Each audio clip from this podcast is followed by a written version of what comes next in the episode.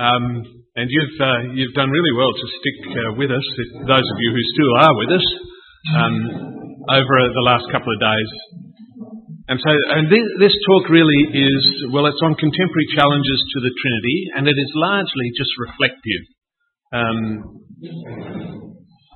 so I'm going to highlight about three, four, five areas which I think are significant areas in which uh, there are challenges to the Trinity, and uh, I'm just going to give you what I think is a way ahead on them.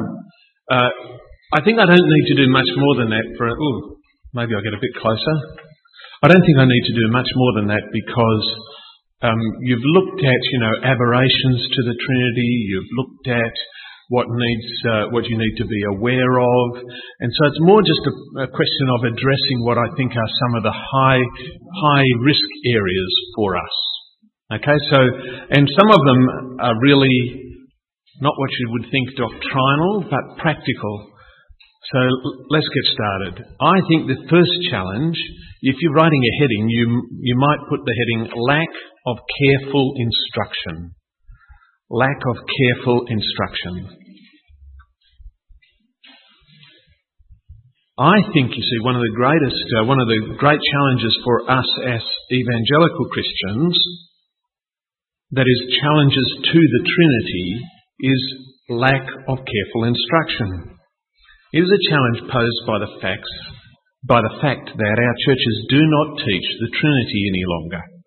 That is, we regard the Trinity as somewhat as a somewhat esoteric doctrine that belongs in uh, theological colleges, and even then only endured by theological college students who think, oh, I've got to do this subject, I don't understand it, I've got to do it, and my lecturer is going to talk in all this terminology I don't understand, and uh, I, will just put up with it and then I'll go and teach the Bible. Okay, so now they may not actually put it that way. Some would put it that way, but that nevertheless is what's going on. And so when they get out into their churches, they don't teach the Trinity. Now, I know that the word Trinity is not found in Scripture. However, the developed systematic doctrine that we know of as the doctrine of the Trinity comes from Scripture. And uh, it arrives from truths that are stated in Scripture. That's what I've done the last couple of days. I've told you areas in which the Scriptures speak about the things that will later on become developed as Trinity. Now, let me give you a confession at this point. In nearly 20 years of ministry, this is the first, in fact, nearly 30 years of ministry now, this is the first local church conference I have ever heard of devoted to talking about the subject of the Trinity. Now that's phenomenal, isn't it? Uh, let me tell you, I have been around um, you know, I've uh, I've been in lots of places. I've been amongst evangelical churches. I've worked with evangelical student ministry, and you know, you'd think if anyone was going to have a go at it, students would, right? But no. And in fact, here's the confession. Before this conference, I had only ever prepared one talk or sermon devoted to the Trinity. That's not to say that I hadn't spoken about the Trinity in sermons. But in terms of a sermon whose primary focus was the Trinity, I only had one on file.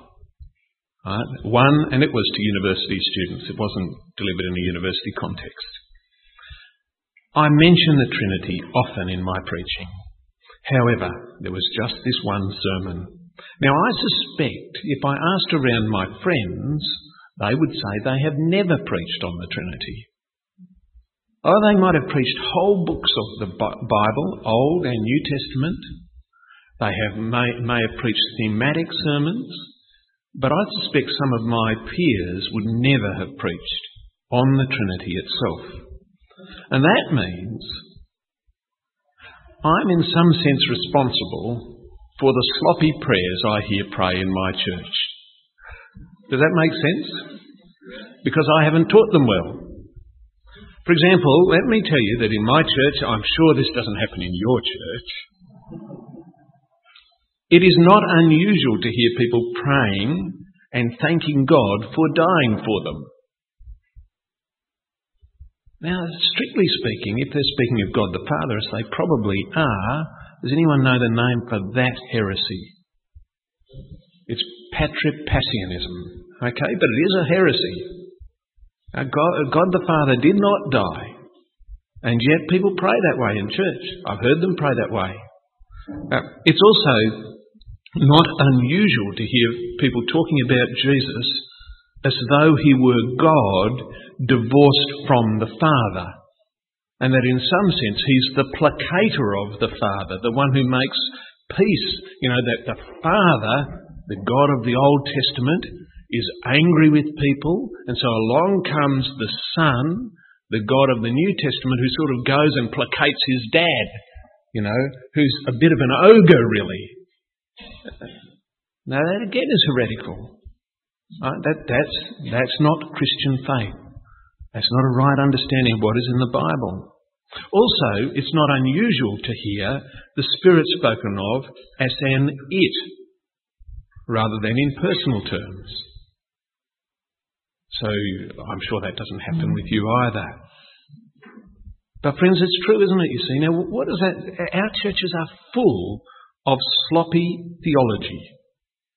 And let me tell you that sloppy theology breeds sloppy evangelism. It breeds sloppy ethics. It breeds a sloppy gospel. And it breeds a sloppy view of Jesus. That is, a false view of Jesus. And you know, what's more than that? It breeds sloppy and malnourished Christians. Um, so, a great risk to the doctrine of the Trinity is the fact that we never talk about it, uh, that we never address it. Uh, we must be teaching, teaching Christians the whole counsel of God, and that will involve teaching them the Trinity. Oh, I don't mean necessarily teaching them about the Cappadocian Fathers, uh, but that may be important to some of our people but at least telling them the sorts of things that we've seen are in Scripture itself, and saying to them that the Trinity is not a bad word, but a good word, because it's people grappling with truths of Scripture, and therefore a good thing to be doing. So we must teach people the Trinity. That's the first risk, I think, to uh, the contemporary challenge to the Trinity is lack of careful instruction. Now, Second heading, if you're writing it down, is the distancing of Trinity and love. Okay, the distancing of Trinity and love. Donald Carson has also observed this that perhaps nowhere is the Trinity more important than our meditation upon the love of God. Now, yesterday we explored this at some length, didn't we? We talked about God's uh, the, the most defining and critical uh, thing to recognize is that God is love. And I also said, didn't I, that this must affect all of our relationships at every level of our relational existence. Every relationship we have must be affected by God's love expressed in His relationships. God as a God of love can be found richly in the Old Testament even though I think many Christians don't think so. See, this, this whole thing about Old Testament, God is a God of uh, anger and wrath. New Testament, God is a God of love and kindness. Uh, people who say that have not read at least two books in the Old Testament, eh, eh, two books in the Bible. Uh, they have not read the book of Revelation, where if you picture Jesus, he's on a horse drip, there's, there's blood dripping from uh, his, uh, his robes. He has a sword in his mouth, which is the word of God, and he is waging war. Now, read the rest of, of, uh, of Revelation, and you'll find out there that God is a God of judgment. So that's the first book they haven't read, and then haven't book, read the book of Deuteronomy. Because the book of Deuteronomy is full of language of God being love or loving. The word love is so characteristic of the book of Deuteronomy. So they haven't read those two books for a start, let alone the rest. So it's just not true anyway, that's a sideline. Um, the God of love can be found richly in the Old Testament, even though many Christians don't think so. God as love can be found richly in the New Testament, just as many people affirm. But God as love can also be found richly in his relationships as displayed within Scripture.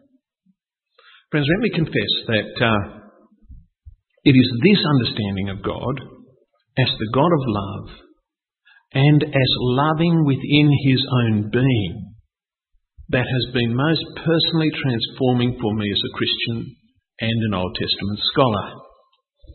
And I've had some advance in these talks. I want to thank Andrew for, uh, well, me offering myself to give the talks and him accepting or finding something for me to do. I want to thank him because in preparing these talks, I have encountered a dimension that I'd never explored before and that I've now set myself to explore more. In preparing these talks, I have found that dimension of God, of the love of God that God has, or the love that God has within His own being. And that has been personally transforming. It's opened up a whole other dimension of the love of God that I had not really thought a lot about before. Um, the love between the Father and the Son and the Holy Spirit is a whole other area of the love of God. I've often looked at the love of God as it demonstrates itself in His world toward us. And in both Old and New Testaments, it is rich. But there is that love that God has within His own being that is incredibly rich. Now, oh, let me tell you that old Bible believing saints used to meditate on these things. They used to meditate on the love God has within His own being. And we, I think, have become so pragmatic, so driven by activity, that this aspect of meditating upon the character of God within his own being has slipped away from us. Uh, we no longer do it. We don't stop and think, what is it? And yet, the fact that God is love is somehow is something that distinguishes the Christian view of God from the Islamic view, for example. Islam and Christian faith share an understanding of the transcendence of God, the otherness of God. We share that with Islam. We share an understanding that God seeks to be merciful to his people. We share that as well. But Allah's love is rarely talked about. And it is never said in the Quran that God is love. Not in the way it is within our Bible. You see, the God of Islam is somewhat remote. The triune God, the God we know, both relates to unbelievers and uh, rules the world, um, rules the universe, and dwells within his people through faith in Christ. You see, our God dwells with his people. That's a phenomenal concept in contrast to Islam. He sends his spirit to actually dwell within us. That's hardly a transcendent remote God, is it? And not only that, but in other New Testament terms, he takes us up into heaven to be with him raises us up, Ephesians says, into the heavenly places to be with Him. The Son is God with us. That's what the incarnation says. The Spirit is God within us. God is transcendent, but He is also close. He is accessible. He relates. He loves relationships. He is relationship within his own being. There's this wonderful story um, in Daniel chapter 2.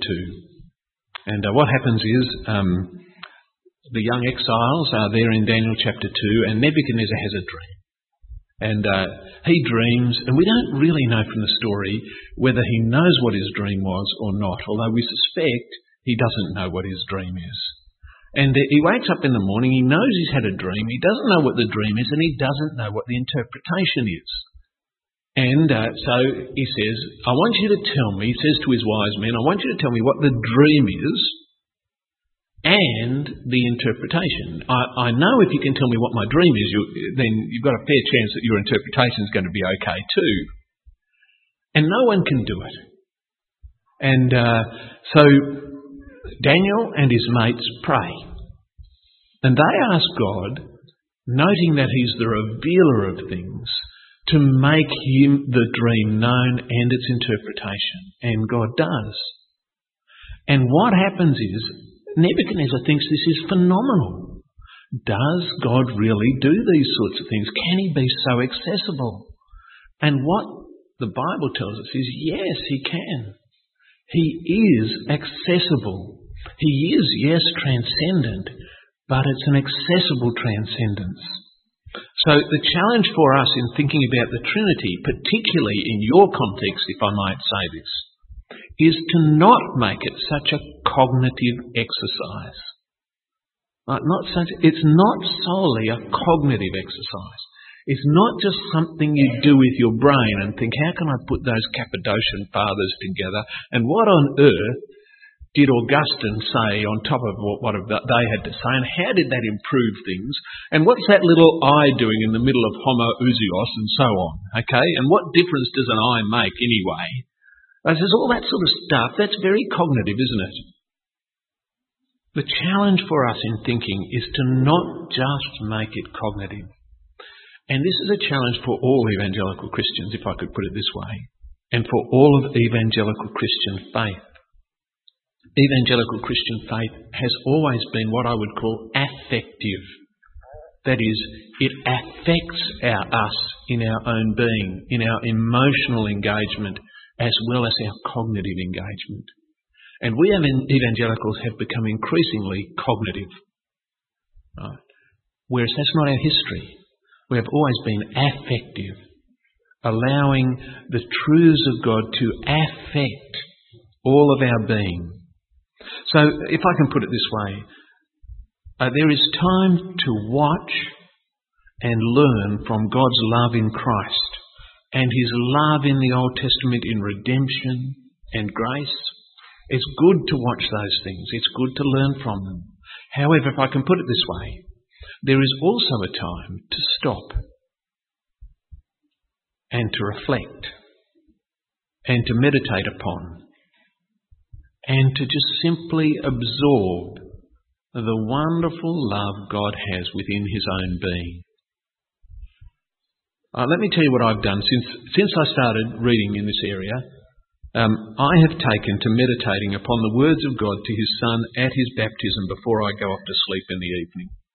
You know, in that sort of time when you're just going to bed at night and you're lying there, you're trying to get. I, I have taken to reflecting on two sentences this is my beloved Son, in whom I delight. And it's opened up for me. I think, what is God saying? And I just think it through. And I've determined that I'm going to try and work my way through the New Testament, looking at the statements God makes about His Son. And just when I run out of one as I go to sleep, and I think I've worked it through, I'm going to do the next one. And I've set myself the task on meditating upon those John 5 references. You know, all that passage in John 5 about the Father loving the Son and the Son loving the Father and all of that. I thought, what a good thing it would do, be to just meditate on those things. You know, meditating is a good and godly exercise. When I first became a Christian, I did it with John chapter 1. I just started meditating and thinking through. In, when I went to work, I'd take John 1, 1 to 3 on a little card about this big, and I'd have it in my pocket because I was, uh, at that stage, I was waiting to go to theological college and I was an orderly in a hospital, and largely I spent my time being slave labour for nurses. And uh, I would just move people from place to place, and I'd be walking place, I'd take out my little card and I'd think about it. Um, and I haven't done that for years. And I think we need to do it. You see, I'm convinced that this quiet meditation this quiet reflection on God's Word. It's not empty headed. Do you understand? It's not that empty headed meditation. It's meditation on God's Word. It's the sort of meditation that Psalm 1 says we ought to be doing. Right? That meditating upon God's Word. I'm convinced that that will open up to me more riches of the knowledge of God than I've known yet. So I need to be doing more. You see, I'm a very driven person, very task oriented. Uh, you ask my wife if you don't believe that. I'm very task oriented. There's always a list that has to be done today. And I don't have time to stop. And I think we need to start doing that. So that's my next hint. So that, that one is don't separate um, cognitive thinking about the Trinity from love itself and do some reflecting upon the love of God. That love which is seen in redemption, but also which is seen within the Trinity itself. Uh, my next heading, if you're after another heading, is pluralism. Let me give you a ballpark definition of pluralism. Pluralism says we're committed to tolerance, acceptance, and diversity for the common good of all. Does that make sense? So we're committed to uh, tolerance, acceptance, diversity because we want the common good of all.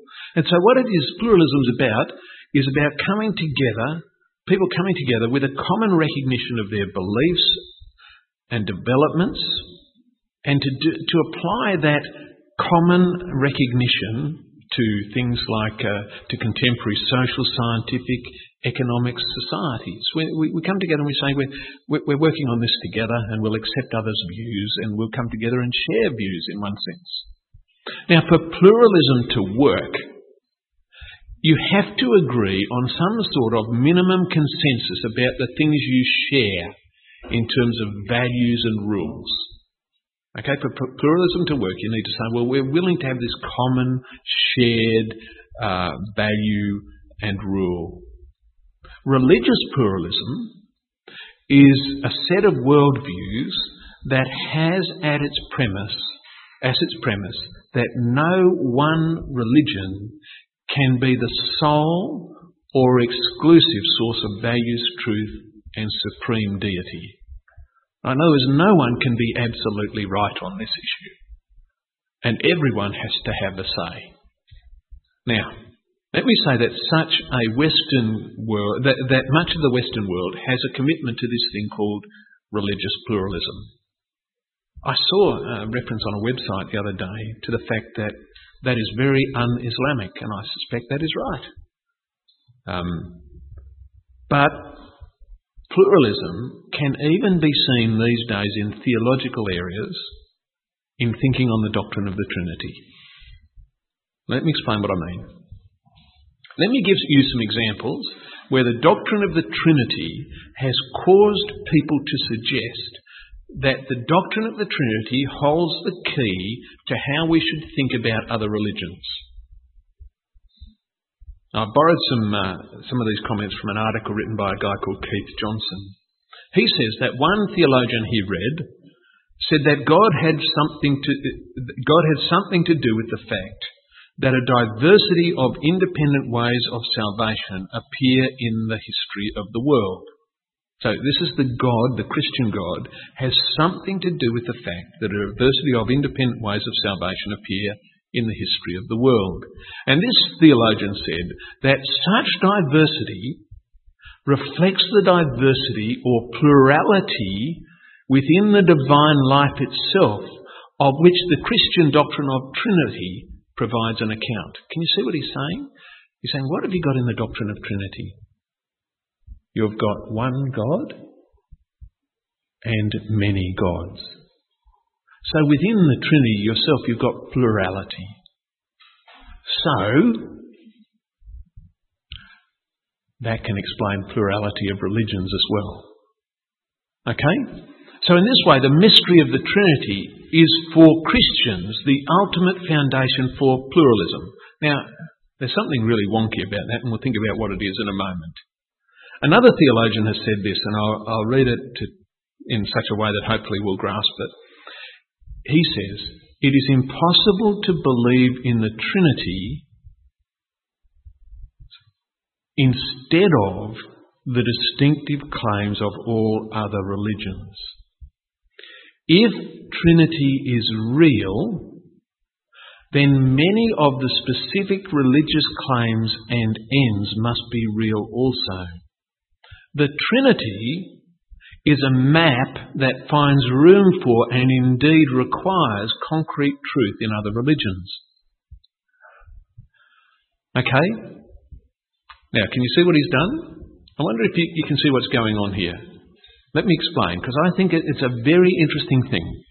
Yesterday, remember when we started right at the beginning, I said, here comes the, here's the gospel, here's some people that observe Jesus.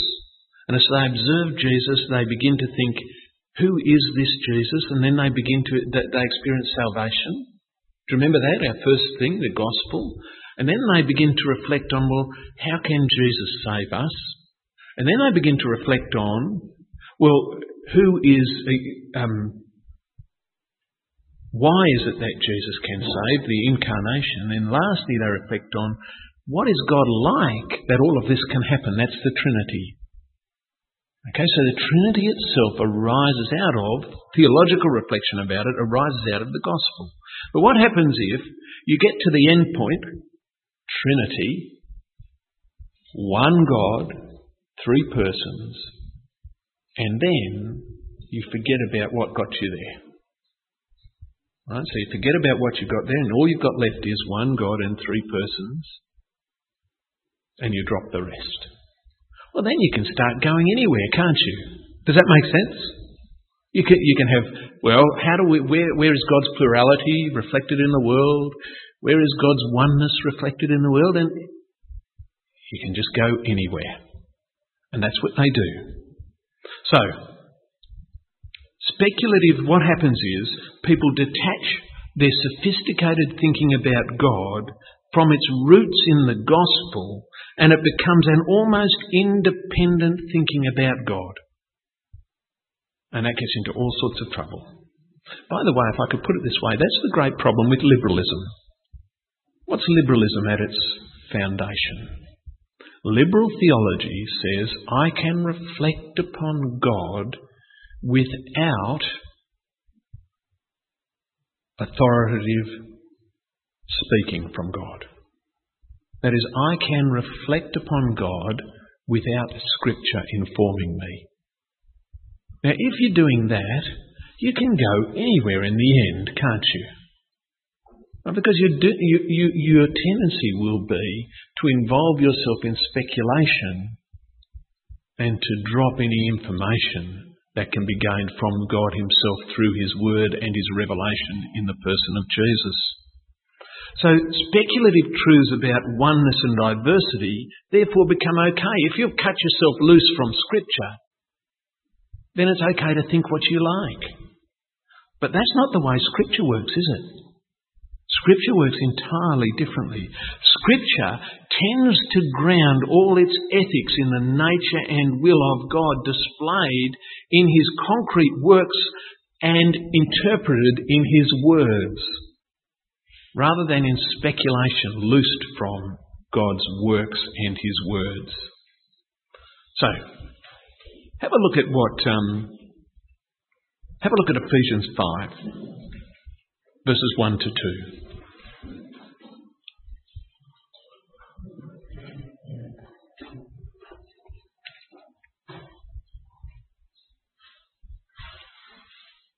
So Ephesians 5, 1 to 2.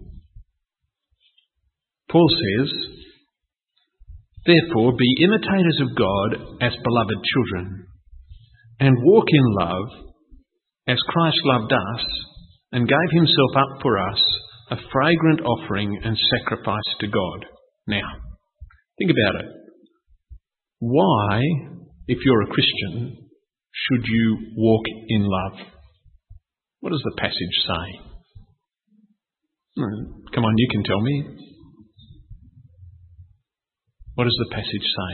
Why should I walk in love? Because God is love. Oh, no, but from the passage, it, uh, it is like that. Yeah, because God, be imitators of God and God is love. Yep, good. And there was another one? Because uh, Christ gave himself up for us, died for us. So can you see what you're doing? When you're thinking, what am, how am I going to act in my world? What do you do? So where can I go to tell me how to act? Well, I go to what God has done in Christ. And that will tell me. The same thing goes for how you reflect upon God. So how should I reflect upon God? Well, I go to what He's done, and then I go to how Scripture interprets what He's done. And I reflect on that basis, not sort of reflective thinking thrown loose without grounding. Friends, in our last talk I showed that evangelism is Trinitarian. It arises out of God the Father's love for the Son. And it arises out of the Son's love for the Father. It's our focus on the Spirit, oh, it's the focus of the Spirit as He calls out to the lost, come. Now it's the role of the church to declare the manifold wisdom of God made known in the gospel about His Son. So friends, our task of evangelism is clearly taught in the Bible. So if we're going to be faithful to God, we must be faithful to His Word and teach and preach and live the gospel and its Trinitarian implications. And as we do this, we must remember this that accepting the right of people to deny the truth about God is not the same as knowing and declaring they're wrong. Does that make sense? Let me repeat it acceptance of the right of people to deny the truth of God is not the same as knowing and declaring that they're wrong in what they think about God. So it is right for us to say of people, your thinking about God on the basis of Scripture is wrong. But I respect your right to be wrong. Right? Toleration must never be so true that, sorry, must never be so dominant that we say you can believe anything and I'll accept it as right. Let me tell you that when my children were going to school, if they came home and they told me, and we live in Australia, the land of toleration, right? If if my kids went to school and they came home one day and they said, Dad, do you know what our teacher told us today? 2 plus 2 is equal to 5. Would I tolerate that? No, I'd go up and tell the headmistress, headmaster, whatever, do you know what your teacher is telling my child? That 2 plus 2 equals 5. That is wrong. It never has, and it never will. So it's wrong to be tolerant of that, isn't it? Because it's untrue. So it is in our world. We live, though, in a world that says, be tolerant of untruth in the area of religion. Not in the area of maths, but in the area of religion, be tolerant of untruth. No, no, friends, we must. If people want to live in a world where 2 plus 2 equals 5, we, will let them live in that world. But we must not accept it as truth. The same goes for religious truth. If people want to live in a world where they have wrong views of God, that's okay. But we must not just say, well, all right, your view's as good as mine. It's not true. We have revealed truth which tells us there is a right view of God. We must not buy into pluralism and especially not to religious pluralism. Okay, that one's the most technical and the most philosophical. The next one's easy. Jehovah's Witnesses.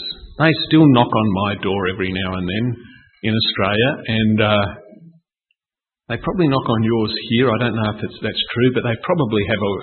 Jehovah's Witnesses still, I think, occupy most of uh, uh, the world and still evangelise. Uh, what do Jehovah's Witnesses say? The Father is Jehovah, the Almighty God. The Son is a God, and I get that from a translation of John chapter 1, verse 1, but he is inferior to the Father. In essence, inferior to the Father. And the Holy Spirit, well, He's just an unpersonal force emanating from God. But friends, the Bible teaches that the Father, the Son, and the Holy Spirit are each God. And the Bible teaches that the Son was the agent of creation. Therefore, He made everything. The Son is to be honoured as God, and the Holy Spirit is a person who is to be honoured as God. Now, the gospel of the Jehovah's Witnesses is also deficient. They accept, they, they say, well, you can accept Christ's ransom on your behalf, but you have to prove that you are acceptable by your works as well. That is a prerequisite for salvation. Friends, those are enormously false views. And yet, they are being promulgated throughout the world, and that is a threat to Trinity, just like Arius was a threat to the Trinity. But let me say, except for some people like Athanasius and so on, we would all be Arians today. Athanasius, sorry, uh, Arius was an extremely charismatic man. And he, he designed songs to promulgate his views, and people used to sing them all the time. And then the Orthodox side would design songs that could be sung back to them. Um, but he was a very charismatic and impressive man. And it's only because people like Athanasius and so on were willing to combat him that we are not all Arians today. Um, so we have an orthodox view of Trinity, largely because people were willing to fight in this area so we must do it as well. We must be very strong on this. I think I've reached the end of what I wanted to say, and I'm happy to have any questions that people might address to me. But otherwise, they're, they're just the things that I think are the most uh, pressing needs, pressing challenges to the Trinity that we face. Now, some of them are more philosophical, most of them are, but that's the necessity of this particular discussion. Okay, any questions? Yeah.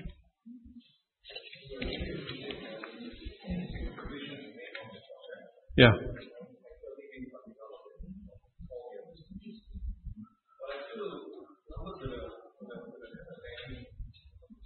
Yeah.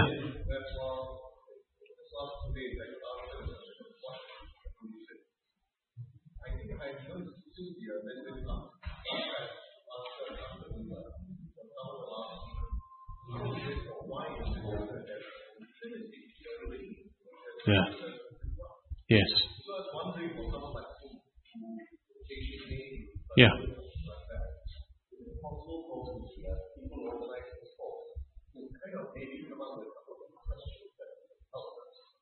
Yeah, sure. Yes. Thank you. Yeah, no, it's a very good. You can do it, yes. Yeah, well, then we've not really done as well as we could. Yeah.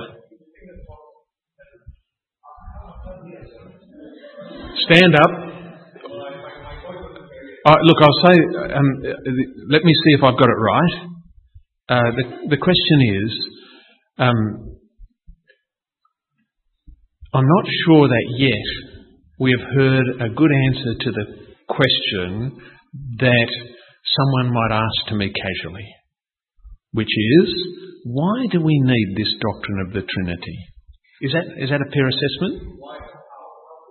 How does the Trinity matter? What difference does it make?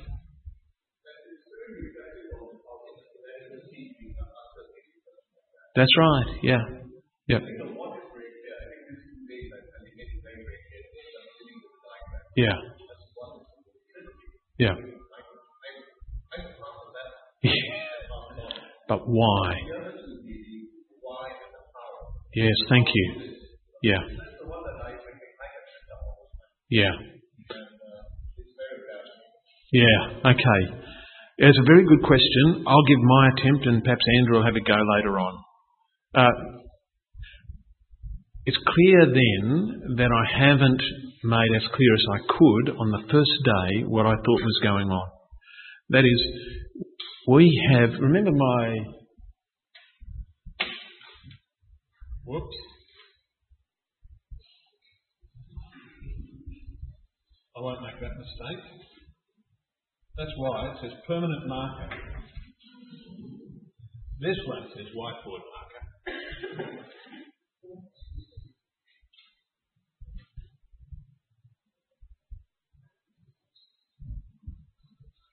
Um, remember we said here, in here, we experience God first as uh, the one who saved me. That's our first experience of God. And uh, then we ask the next question is, well, how, how is it that God can save me? So, how is it? Or that Jesus can be the agent of my being saved? So, that's the next question out. How did, what is the, how about, so how did Jesus bring about this salvation? And the next one out was, who must Jesus be?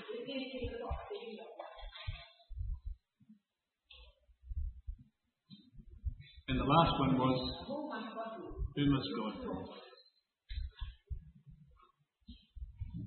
What I didn't perhaps do as much as I should have is said, this is the question of Trinity. And when I start addressing, when someone asks me, why do I need Trinity? I say, because if I don't have Trinity, this can't happen.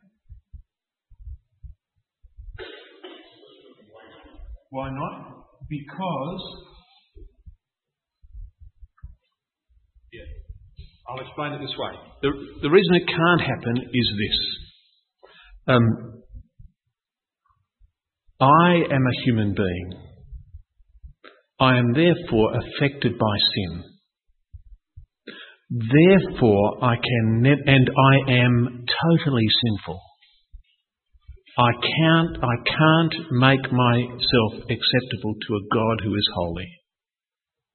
There's no way I can relate to Him and be continually in His presence. So, how can that be sorted out? I can't, uh, if I could put it this way, I don't have any shoelaces on, pull myself up by my shoelaces because I, I, I'm sinful. I can't lift myself to God. So, how can I sort that out? What I need is for God to sort it out for me. But the problem is,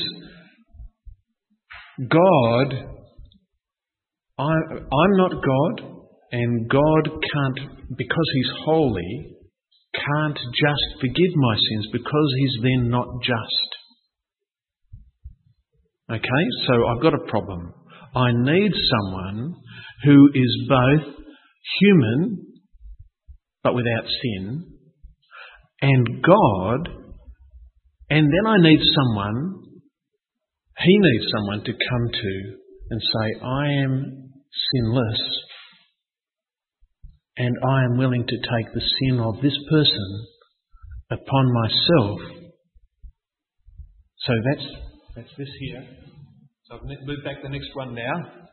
So that is, who must Jesus be? He must be both human and divine. And then that's how he can save. He can save because he can take sin on my behalf. And he can only do that because he is sinless. And that's how he saves me. So the reason you have to have Trinity is because you need God Himself sorting the issue out. Um, and He can only do that if He's Trinity in the end, I think and remain, as Paul says, just and the justifier of him who has faith. So it doesn't explain all the details of the Trinity, but it shows a large part of what's going on. So, but that's a that's a fairly technical debate to get to that point, isn't it? Yeah. Yeah, there, there is. I've just tried to do the more. The, the reason we need Trinity is, if I wanted the really simple one, is um, because I need to be forgiven. I can't be forgiven on my own. That is because I am sinful. So I need someone to intercede for me. That is what Jesus does. Jesus, who is fully God and fully man. And that's about as simple as I think I can get it. Okay? That's why we need Trinity. And that's not the whole answer, but it's part of the answer. And you might want to have a go later on, Andrew. That's yeah, but but that's so that's why I said God from his perspective works back this way. This one's we find Jesus who is who can intercede for us and stand in our place and take our punishment and our penalty. And he can only do that because he's both God and man. And that opens up, if he's God and man, how can he be God and man? And so on. It opens up Trinity for us. Okay? Was there another question?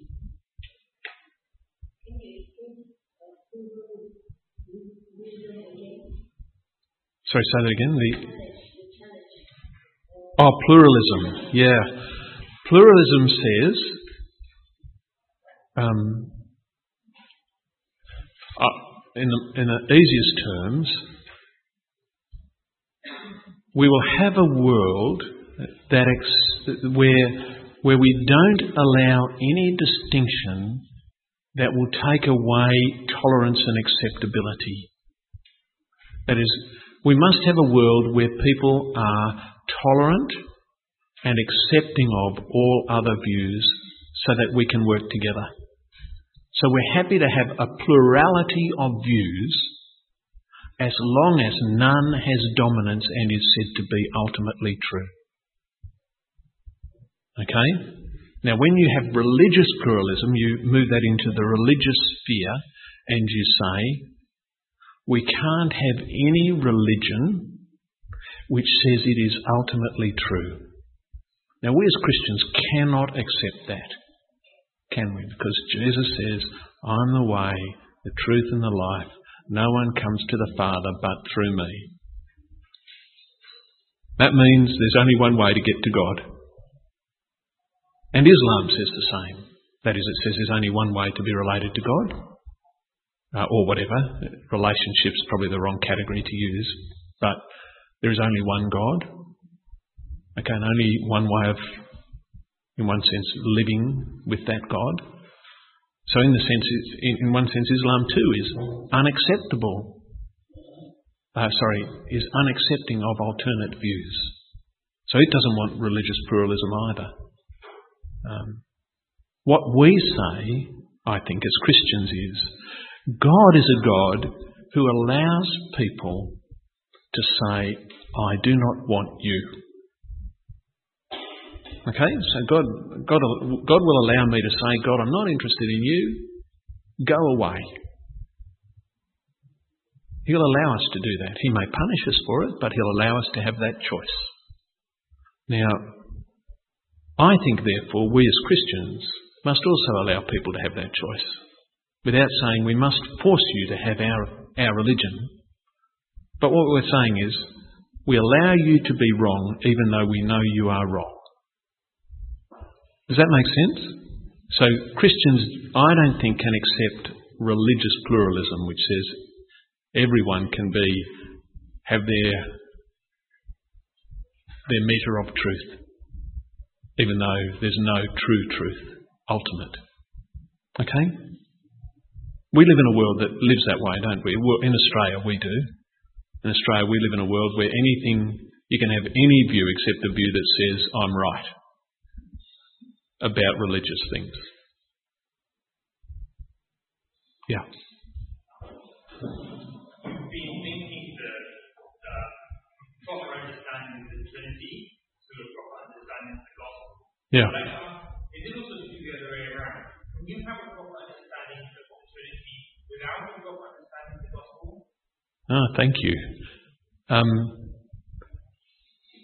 you could, you could have a cognitively right understanding of the Trinity,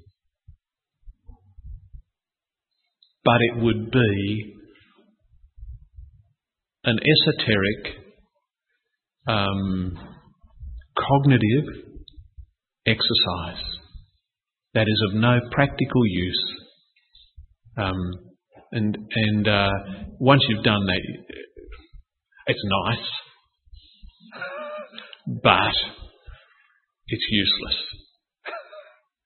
because it's meant to drive us, our reflection upon God is meant to, to drive us to ask, why is it that God is like this? Um, and so, in one sense, then, it's a wrong view of the Trinity if it doesn't work its way back to those other things. Yeah. Okay? So it's not just a, a theological puzzle that you do. You think, oh, I've got that one nailed down now and I've sorted out substances and persons and I've worked out this nice little system and I've even got a little creed that I can recite that says I've got it worked out. But I don't care. In some sense, it's wrong. Yeah. Yes.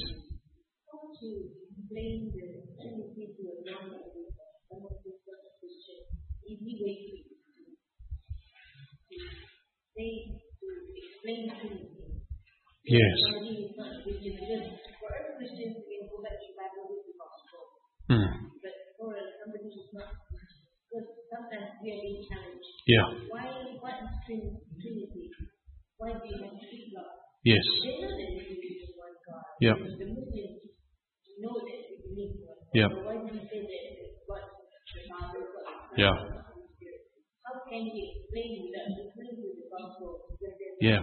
Yeah. Thank you. Yep.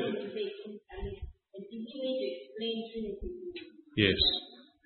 Um, look, the best answer I can give for that, I could give you a shot myself now, but there is, and I'm sure it'd be okay to uh, give a photocopy of this for those people who are interested. But in the very last page of Timothy, of Tim Chester's book, there is he opens his book with saying, "I've got a Muslim friend who asked me about the Trinity." And at the end of the book, he says, So now, having written this little book about the Trinity, how would I answer my Muslim friend? And it's about a one pager. And uh, Andrew could organise getting that done for you. And so it, it's a simple, you know, it's, it's just got a series of points down the page. And I think that would be a helpful way of doing it. Okay? I, I, I, it's not in tech, Tim, Tim Chester writes easy. So it's not in technical language, but it's really helpful. Yeah. Any other questions? Yes. Brian?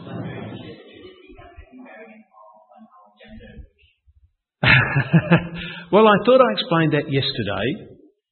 Um, uh, yes and no. Uh, a mistake I think that sometimes happens within evangelicals think, thinking about this is they, in effect, say, God, the Son, parallels husband and wife. I think there is no grounds for that in the New Testament. Okay? Nowhere in the New Testament, I think there's a, there's a possible, what looks like a possible exception, but I don't think it is, is um, Jesus talked about as the wife. And there's not even there's no exception for that, but there's a possible analogy in Ephesians five that may head that way but doesn't, I think, in the end. That says God, Christ is the sort of consort or wife or whatever of God the Father. Doesn't work that way. So to bring the analogy down to husband wife doesn't work very well. So yesterday what I said is, no, don't think that way. What does work is God the Father is in a different, in a stronger position of authority than God the Son. So, the husband in the New Testament and the Old Testament is in a stronger position of authority than the wife. What does God the Son do when he's in a weaker position of authority to the Father? He submits. What should a wife do? Submit like Christ does. What does Jesus do when he's in a stronger position of authority himself? well, he gives up his rights, or not gives up his rights, but does what is in the best interest of the person over whom he exercises a stronger authority. So when you find yourself in a position of a stronger authority, you act like Christ and do what is in the best interest of the other person. You'll find both of those in the New Testament.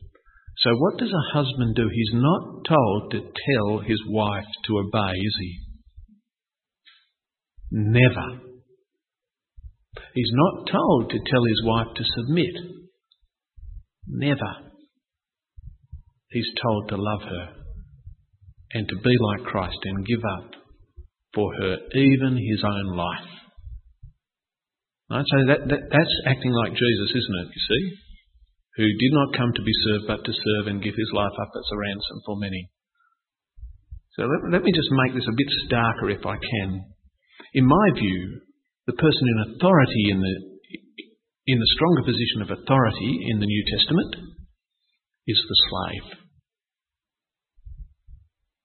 That, that, that's what seems to me to be said. So, what, what does Jesus do? He's in authority over his church. He makes himself the slave of their best interests. For not even the Son of Man came to be served, but to be a slave of, and to give his life a ransom for many to be a servant of and give his life a ransom for many. See, now I think many of us as Christians think husband in authority, that means I do, I give the orders. No, no, that's not New Testament. Husband in authority, I am the slave of my wife's best interests. Okay? Then the, the wife who's in position of submission, what does she do? She does what the son does. Okay, so both do what the Son Jesus, what, what the Son does. So the person in submission says, I willingly accept the leadership. And that's, that, that can be really tough. Um, but that's what we're told to do in the New Testament. Both, when in submission and when in authority, are to follow Jesus. Okay? So that's what works. The order thing works. The father son analogy doesn't work as neatly, if at all. Okay, yeah.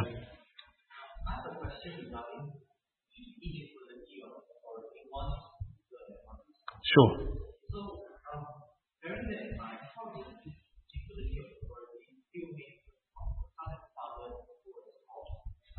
Yeah, thank you. That's a very good question. I'm glad you've asked it because I think that we no longer have this understanding that you can have two equal people who can have different um, authorities and yet still be equal.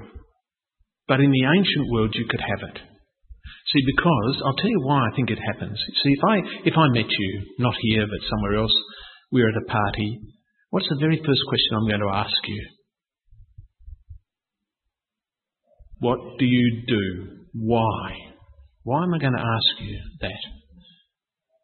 Because it tells me who you are. So we now think that who I am is what I do. Right? And hence we think if I am doing a position of authority, I must by nature be better than someone who's not doing that position of authority. That's not necessarily true. You can have very different positions of authority, and we, we actually do experience it ourselves. I, um, let me give you an example. Uh, the example is uh, I'm a husband, my view, and a pastor, that means I am in two positions, strong positions of authority. Um, I am also a vicar of a church under the authority of an archbishop, and I'm also a son of a mother that I must honour. So I must biblically honour my father and mother. My father is dead. My mother's alive. I must honour her. That means that some of the things she asked me to do, I should do because I'm a son who honours his mother.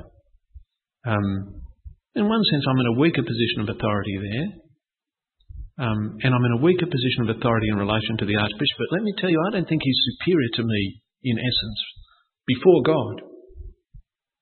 But we're in weaker, I'm in a weaker position of authority in some places and a stronger position of authority in others, but I'm not essentially inferior or superior to any of those people. The minute we start thinking that I am what I do, we're in trouble. Now that's what we do. Our whole society is structured around that. What do you do? That tells me who you are. And that's wrong. That's not biblical. It's not, that's not how I determine who I am. God determines who I am. I know who I am before Him. I'm a forgiven sinner. That makes me exactly equal to you. And if I was your pastor, exactly equal to you before God. That's who I am before God. Um, that's why the gospel so. That's why all those statements are there. You know, there's there's now no, neither Greek nor Jew, slave nor free, man nor woman. It's saying, look, it's a level playing field for us now. Know, we're, we're before God on the same basis. You've got a slave, treat them rightly. Because they've got rights before God, they've got a status before us, treat them rightly. Um, and so on. You know, we're, we're on a level playing field before God. Um, some of us, God has given positions of authority. That doesn't mean that we're essentially any better. Okay? Yeah. So it's all that thing about don't get sucked in by it. I am what I do. You are not what you do.